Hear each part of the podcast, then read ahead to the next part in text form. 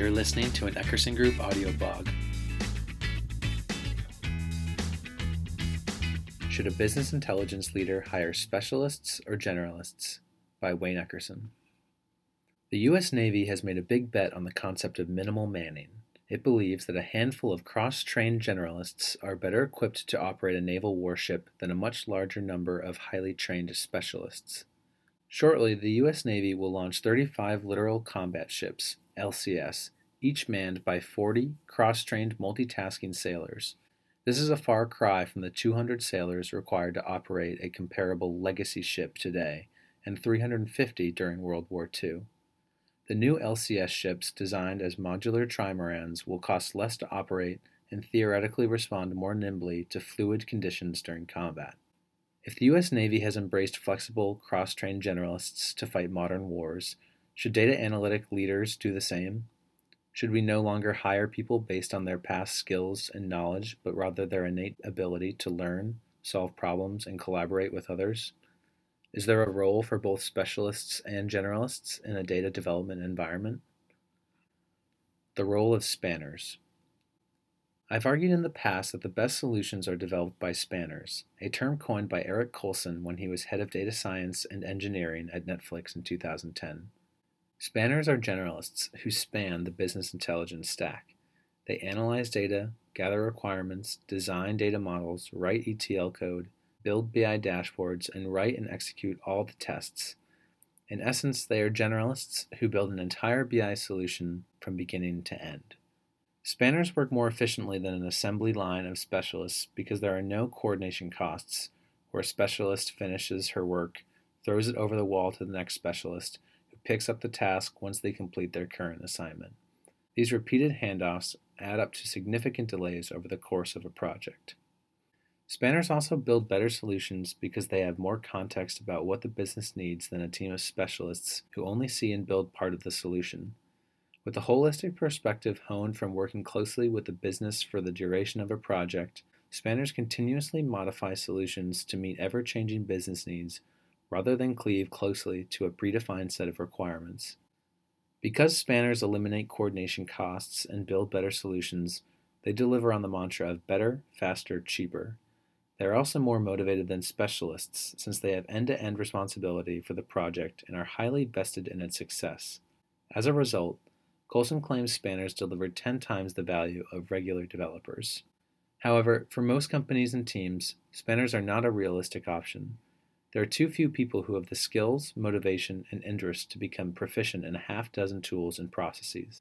And companies can't afford them because they command twice the salary of normal developers.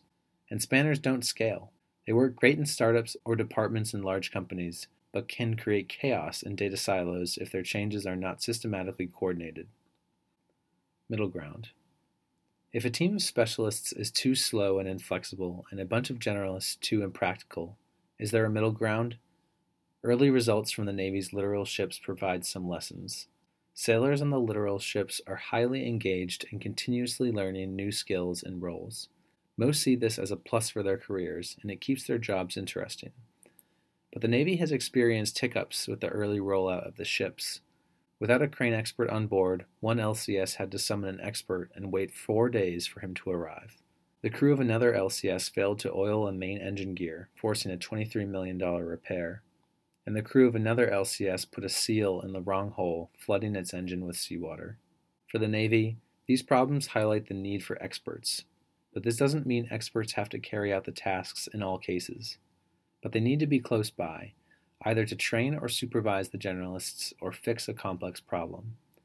And generalists are not ideal in some situations.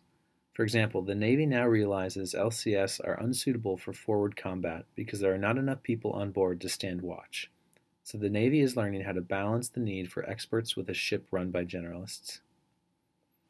Rules of thumb. So, how do the experiences of the U.S. Navy apply to our world of data analytics? What have we learned about how to optimize the development and delivery of BI solutions? Here are three rules of thumb to consider. Rule of thumb number one specialists at corporate, generalists in the business. The corporate BI team or data analytics team should house specialists in data architecture, data modeling, data integration, data quality, and data science. Their job is fourfold. 1. Build enterprise or complex BI solutions that no department will build or fund. 2. Provide the first line of support for data and analytics specialists in the field. 3.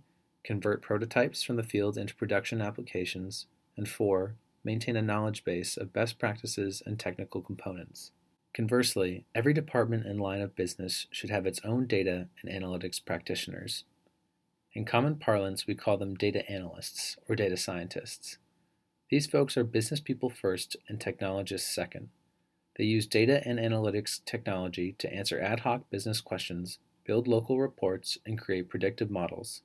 Like a spanner, they do a bit of everything fairly well, but nothing extremely well. When they get in over their heads, they need to consult a specialist. Besides building local solutions, these generalists are the eyes and ears of the corporate team and the business units. They can accelerate requirements gathering for complex or enterprise projects, evangelize the eventual solution, and help ensure its adoption. This is why it's very important for organizations to have a BI program, or BI Competency Center, where corporate specialists and field generalists know each other and work together. Rule of thumb number two teams are better than individuals. Agile taught us the value of self organizing teams and time boxed development, but it remained silent on whether to staff the teams with specialists or generalists. It turns out that you need both. Agile teams need specialists with the right skills to solve problems quickly and efficiently, but if the specialists are sick or on vacation, the Agile team grinds to a halt. Also, since specialists can only do one thing, they will spend a lot of time on an Agile team doing nothing. Since that's not very efficient, some Agile teams keep specialists on call instead of making them full time members of the team. But this taints the Agile methodology with assembly line techniques, creating a hybrid approach that cynics call Scrummerfall. Many Agile leaders now recognize the importance of creating cross trained development teams that work in an agile manner. Each member of the team brings their specialty to a project, but they are also responsible for learning the skills of every other team member. This is both daunting and invigorating. For example, it's daunting for a BI developer to build data models, but it's invigorating to learn those skills under the close watch of mentors on the team. This creates a stronger team comprised of full time members who can fill in for each other Along the way, they develop fluid thinking, just like the LCS sailors, who are more apt to devise novel approaches to new and unexpected issues that inevitably rise in each project. Rule of thumb number three data ops required. Any development these days requires a disciplined, methodical approach that balances speed and quality. Data ops enables development teams to scale in size without eroding the quality and quantity of their output which is what usually happens as teams get bigger. To achieve breakthrough results, data ops teams continually wrestle with how best to balance the capabilities of specialists and generalists as requirements and technologies change. Summary To optimize your technical resources, hire specialists for your corporate data analytics team and generalists in the field who work side by side with business users. Create a BICC to ensure these groups work closely together sharing best practices, and providing mutual support. When you need a team to build a solution, create an agile, self organizing team that cross trains its members. This creates an ideal mix of specialists and generalists who can innovate on the fly and deliver optimal solutions. The above rules of thumb are not hard and fast. Every team has to learn and adjust as it goes. The U.S. Navy jumped into minimal manning with its littoral ships, perhaps without doing sufficient testing, but it's now learning from some of the unforeseen consequences. The key is to reserve time to evaluate your own processes and ways to improve them. This type of continuous learning lies at the core of data ops and makes it a powerful tool for transforming your data teams into high flyers.